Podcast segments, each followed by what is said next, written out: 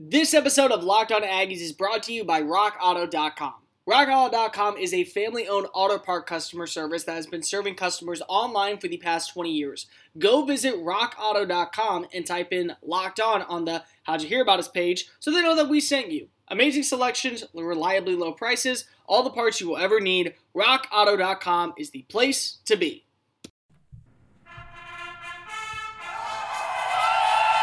It's the Locked On Aggies podcast, presented by Locked On Podcast Network, talking all things Texas A&M. Now, here's your host, Cole Thompson. Howdy, everybody, and welcome back into another episode of Locked On Aggies, presented by the Locked On Podcast Network. Cole Thompson here in the driver's seat, talking all things Texas A&M, and today I'm gonna go back into some of the history of what I've heard about this podcast and I'm going to let you have a chance to quiz me or quiz against me knowing my knowledge of Texas A&M. We're going to do a full-on 20 question quiz today where you can go ahead and answer these questions against me to see how well you know your Texas A&M knowledge and how well I as the host of Locked On Aggies and someone who covers the Aggies extensively knows his Texas A&M knowledge. Before we begin, make sure you subscribe to the podcast on iTunes and Spotify and give us a follow on social media at Mr. Cole Thompson. I am the host of the show and I love public feedback. Anything you can do to help make this show better, I'm more than willing to take into consideration and into your thoughts. So give me a follow at Mr. Cole Thompson. And secondly, Locked On Aggies. Locked On Aggies is your number one source for all things Texas A&M related content. Subscribe on iTunes, listen on Spotify, and if you can't do any of that, listen live on LockedOnPodcast.com. So, what I want to do today, just because I think it's important for the person who is covering your team knows about their team is take a quiz. And, and don't get me wrong, a quiz doesn't exactly mean you know everything about said team, but it does help that they do know the history of the school. And that's something that I do want to make sure the listeners know. So there is a 20 question quiz that I found on quizit.com that will answer all the questions. Actually, it's 25, my bad. 25 question quiz on quizit.com that will answer every single question in most recent history about Texas A&M, what most beat reporters, what most people want to know about the team. So if you want to go ahead and play, go to quizit.com and type in Texas A&M football. 25 question quiz. I've said I've been going to be doing this for a while. We finally have some time to do it. So let's go ahead and break down this quiz starting right now. Question number 1. Who was the coach that recruited Johnny Manziel? The options Kevin Sumlin, Jimbo Fisher, Mike McCarthy, Les Miles, Mike Sherman. Immediately, three are out the door. I know that Mike McCarthy was coaching the Green Bay Packers. Les Miles was about three years removed from his national championship at LSU, three or four years, and Jimbo Fisher had just taken over as the head coach of Florida State, which leaves Mike Sherman and Kevin Sumlin. 99.9% sure Mike Sherman was the guy to actually recruit Johnny Manziel. This was a very big deal in Texas football. He was one of the dual threat guys, one of the players that some people said was not going to make it as a quarterback, did not get a lot of offers. I know Sherman was still part of the program before Kevin Sumlin came along. I'm going to stick with Mike Sherman. And the answer is yeah, it's Mike Sherman. That's right. Mike Sherman did recruit Johnny Manziel out of high school. He was redshirted in 2011. That was Sherman's last year before he got fired. Sherman, of course, known for creating the West Coast offense down in College Station. Once Kevin Sumlin got there, him and Cliff Kingsbury found a way to make it work, and worked it did. Sumlin and Kingsbury had the most success with Manziel as a redshirt freshman. He became the first freshman to ever win the Heisman Trophy winner in 2012. More importantly, he brought him to a 10 win season and defeated number one Alabama. I remember that game clear as day because I was at that game as a true freshman watching that. And that was something that not a lot of people had ever seen happen, literally by anyone, especially a freshman. It was a big deal about that. Question number two. What year did the Aggies win the national championship? 2011, 1938, 1939, 2019. I know it wasn't 2011 uh, because that was Alabama against that was LSU. I know it wasn't 2019 because that was LSU versus Clemson this past year. So it was 38 or 39. I'm 99.9% sure it was 1939 was the first year, and the answer is Yep, 1939. It was also the last time that Texas A&M won it. They won it also in 27, and I think it was 1919 was the other year. So again, this is something that I think a lot of people are looking forward to with Jimbo Fisher to come a part of the team. You want him to be the guy to take you almost a century later and bring you back to the promised land and hoist up a national title. Let's move on to question number three. When did Texas Texas A&M win the Big 12 championship? I know this one. It was 1998. It was one of the best years defensively for Texas A&M. I don't even have to go any further than that, especially when you look at the other options. I know it wasn't 19. Uh, I know it wasn't 2002. I know it wasn't 2012 because they were in the big. They were in the SEC at that point. I'm I'm just gonna lock this in immediately. It's 1998. Yep, 1998. That was one of the best defensive seasons Texas A&M ever saw. Dat Nguyen was great that year. When you look at some of the picks that came out of that class, it's very promising. Again, this is an easy answer. This was one that I knew immediately off the back of the head, top of my head. What year did Texas A&M beat Alabama? I don't even have to go that far. Um, so there's four answers. I know there's two because I know one year they beat Bear Bryant, who was the former coach of Texas A&M with the Junction Boys, and then 2012. So it would have to be 1968 and 2012. I know they didn't win in 2019, and I know for a fact they didn't win in 2016 because I was at that game. Yep, 2012 and two, 1968. Everyone remembers that 2012 game, and I think a lot of people realized at that moment Johnny Manziel was something special because of what he was able to do on that play where he went to try and find Ryan Swope, if I'm not mistaken. The ball gets batted down into his hands, and he still finds a way to score.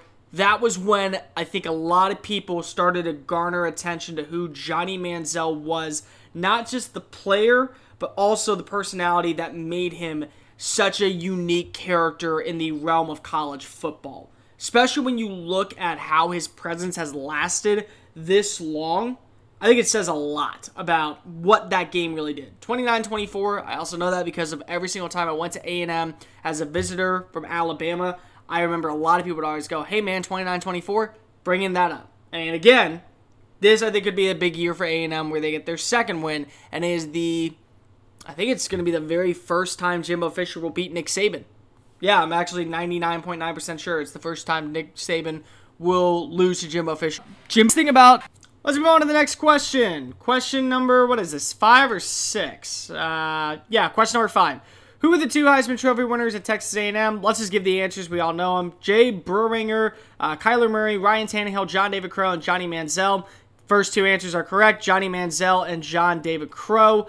Manziel, everyone knows, became the first freshman in Heisman history to take home the prestigious award. A&M went on to have a 10-win season that year. John David Crow I feel like every single Aggie, whether you cover it, you historicize it, or just you, uh, you know, are an Aggie, need to know exactly John David Crow because of Bear Bryant's quote in 1957, right before he won it, saying that if John David Crow does not win the Heisman Trophy, they ought to stop giving it out. It's a very famous quote by him. Uh, he did win it in 1957 because the Aggies won their first eight games. They're ranked number one in the AP poll. Uh, he rushed for 562 yards, six touchdowns. He also caught two passes, and he threw for five touchdowns. So he literally did it all, including defense, where he had five interceptions. So when you think of the Heisman Trophy, you have to think of John David Crow because it goes to the nation's best player.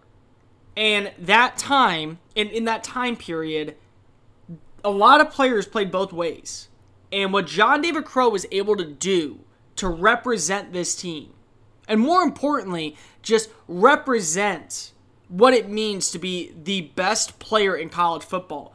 The numbers speak for themselves. And that alone, I think, is why a lot of people say he earned the Heisman. And when you think about it, his dual threat ability probably has played a factor in a lot of other players receiving the award. When you look at the list, including a guy like Charles Woodson, I would say maybe even a guy like Desmond Howard, all those guys can be accredited to him. Um, uh, why am I blanking on his name? Uh, the Notre Dame receiver, Tim, not Tim Rice, Tim Brown. When you look at the award, the versatility of being the best player on the field wasn't just a quarterback, wasn't just a running back. It was the best player and I think that John David Crow opened the door for implication. Whether was The beginning of opening doors, sometimes you gotta open that door and go to the auto shop. And nine times out of ten, it usually is an arm and a leg of a cost for a part you can fix yourself. That's why I like to use rockauto.com. RockAuto.com is a family owned auto part business service that has been serving car customers online for the past 20 years. They have a very unique catalog with really low prices and all the parts you can find based off model, size, and selection. Heck, Ross Jackson from Locked On Saints had his tailgate stolen off the back of his truck. What he did was he went onto rockautos.com's very reliable catalog, found the exact tailgate, had it shipped to his house, and installed it for himself half the price. Go to rockauto.com and type in locked on on the how'd you hear about it section so they know that we sent you. Amazing selections, reliably low prices, all the auto parts you could ever need. RockAuto.com is the place to be. Locked On Aggies, presented by the Locked On Podcast Network. Cole Thompson here in the driver's seat, talking all things Texas A&M. Guys, make sure you're subscribed to all different podcasts here on the Locked On Podcast Network, with over two dozen college shows, plus every team covered in the NFL, NHL, MLB, NBA, and highlight information to get you geared up for fantasy sports seasons. Locked On is the place to be. We're taking the Texas A&M Aggies quiz, 25 questions. We're about a third of the way done. Let's keep this going. What year did Paul Bear Bryant come to A&M? Well, I know he left right after in 1958, if I'm not mistaken. And I was actually a neighbor of the Junction Boys, uh, Don Watson, and I grew up hearing stories about the Junction Boys. And I know that the Junction Boys was part of a 10 day 10 day camp that started in 1954. 1954 is the selection on here, so I'm gonna say it's 1954. Yep, it's 1954. The other options were 1999, 1967, and 1956. He was gone by 67, and he was dead by 1999. So it was really 54 or 56. Question seven: Who is the present quarterback at Texas A&M? Johnny Manziel, Trevor Knight, Kyler Murray, Kellen Mond. It's Kellen Mond. I mean, Kyler Murray's at the NFL. Trevor Knight was there for one year. Johnny Manziel won the Heisman in 2012. So it's hard to forget the order, especially when you think of how long Kellen Mond's been the starting quarterback at Texas A&M? That was an easy question. Question number eight: Who is the coach at Texas A&M? Kevin Sumlin, Jimbo Fisher, Nick Saban, Paul Bear Bryant. Bryant's dead. Sumlin's at Arizona, who used to coach, and Saban's at Alabama. Jimbo Fisher's the answer. We don't have to go much further than that. Where do the Aggies play? Like, oh my God. Technically, um, three of these answers are correct. The Rec for rec leagues, Reed Arena for basketball, and Kyle Field for football. They really asked for football, so Kyle Field would be the correct answer. What time is the midnight yell? That's an easy question. I've been to multiple midnight yells. Once actually covering a story on the midnight yell. That happens at midnight. Every single Friday before a game, it happens at midnight. What year did Texas A&M open? 1867, 1776, 1912, or 1876? So I know it wasn't 1776 because of it was Texas was not part of the 13 colonies. I know it wasn't 1912 because of A&M was was open in the 1800s. So it 1867 or 1876? I'm gonna go with my gut and go 1876 on this one. Yep, 1876 is the correct answer. Question number 12. Who is our mascot? Again, I mean no. The Century Tree. It's not a mascot. The Twelfth Man, it's a it's a group of the student fan base. It's not a mascot. Jimbo, he's a character. I mean, I'll give you that. He's a phenomenal character who makes me laugh every single time. Or Reveille, which is the correct answer. Here's a fun fact I actually did not know about Reveille until I, until I started covering the team last year. Reveille was not always a rough collie. It actually was a mutt that was held uh, that was hit by a car by one of the members of the Aggie fighting band in 1931 and the reason why her name is Reveille, Reveille is because of the bugler was one of the people who hit her, and the dog started barking, which gave away the fact that the dog was then a member of it. Another thing I did not know, and this is a quiz questions, how many Reveilles are there? I looked this up because of I wanted to figure it out, uh, but it's nine. Nine Reveilles. Did not know that. And I also did not know that they stopped having Reveille for almost eight years uh, after the first Reveille died. Yeah, in 1952, a member of a graduate from one of the classes donated a sheepdog uh, during that season. And yeah, I mean, that's how the sheepdog became the next Reveille, and that's just how it continued. I did not know any of that, so that was actually something really cool that I learned earlier this week when I was doing some research. Uh, where do we put our pennies? This is an easy one. It's also a controversial one because of a lot of people mentioned this during his, you know, back and forth questions about why they should keep up the statue. It's not on Reveille, it's not on the quad, it's not on Fish Pond, it's on Sully. Uh, it is on Sul Ross Sullivan, who was one of the founders of Texas A&M. He was a big booster. He's one of the former presidents of Texas A&M. He did a lot to bring A&M to what it is today, and it caused a lot of controversy because of his background with the Confederate Army, with his background with, of course, you know, him being a Texas Ranger, what he did to the natives of Texas. This was a lot of controversy a couple months ago. There's actually a podcast we talked about if the statue should be up. So that was an easy one when you really break it down after remembering that. Uh, how many overtimes? Uh, how many overtimes has the longest game got into in Texas A&M history? I know this one because of I remember covering this game. Uh, I was actually covering it for a different school, not A&M. I was covering it for more of a general SEC, and that is the seven overtime game in 2018, Jimbo Fisher's first year on campus against, and I'm gonna guess this is the next question. Yeah, who did Texas A&M play in the longest overtime game? Um, it was either uh, Alabama, Georgia, uh, UMass, or LSU, and it's LSU.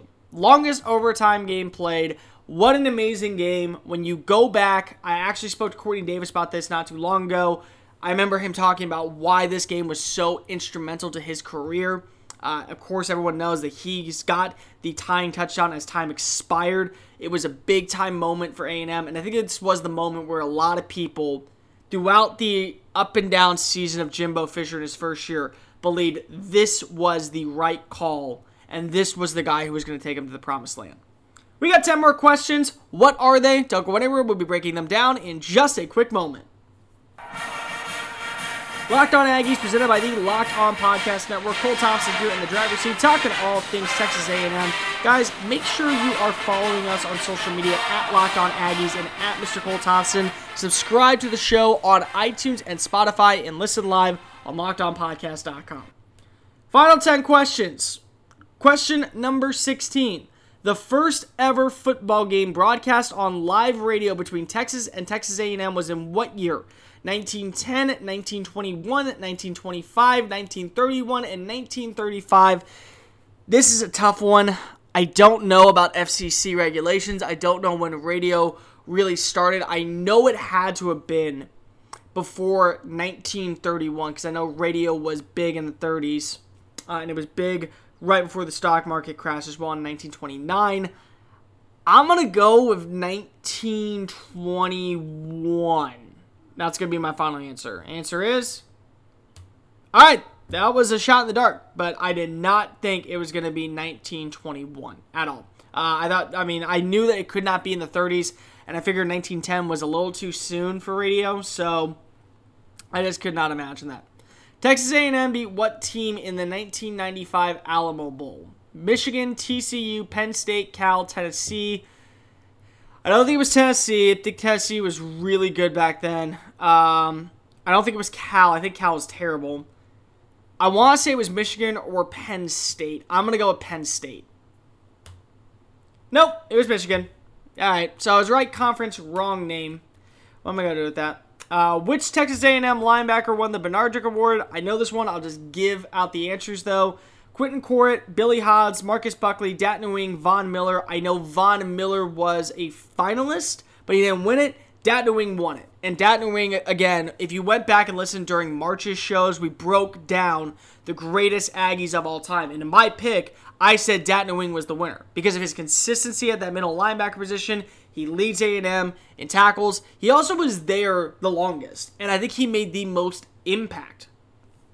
So that all adds up to him being, in my opinion, the greatest Aggie of all time. And more importantly, it adds up to why he probably won the Bednarik Award. Where did Paul Bear Bryant coach just prior to arriving at Texas A&M? Alabama, Maryland, Kentucky, Vanderbilt, Mississippi. I know it was an SEC school. I know it wasn't Alabama. Uh, so Maryland's out, and I don't think Mississippi is it either. I'm going to go with Kentucky on this one. and I'm pretty sure it was Kentucky because if he did all three SEC schools back to back to back, yep, it's Kentucky. Fun fact: I just looked this up. Paul uh, Paul Bryant, uh, Bear Bryant coached from 1946 to 53 at Kentucky, but he came from Maryland, which would make sense of why it was on the list. Uh, assistant coaches at Kentucky who were under Bryant to become head coaches included Paul Dietzel, Frank Mosley, Jim Owens, Phil Cutchin. Uh, players who were of notification for him was Howard Schemberger, uh, Jim McKenzie, Jerry Claiborne, Steve Mellinger, George Blanda, uh, Vito Pereira, and Bob Gain. Let's move on to the next question. All right, who is the all-time winningest coach in Texas A&M history? Homer Norton, Jackie Sherrill, Emory Bellard, uh, Kevin Sumlin, and R.C. Slocum. This this is such an easy one. It is R.C. Slocum. He has a hundred and I want to say 23 wins, the most in Aggie history. Head coach there from 1989 to 2002. Uh, he just recently was put in the College Football Hall of Fame uh, in 2012. So again, this is a very easy, easy question of all time.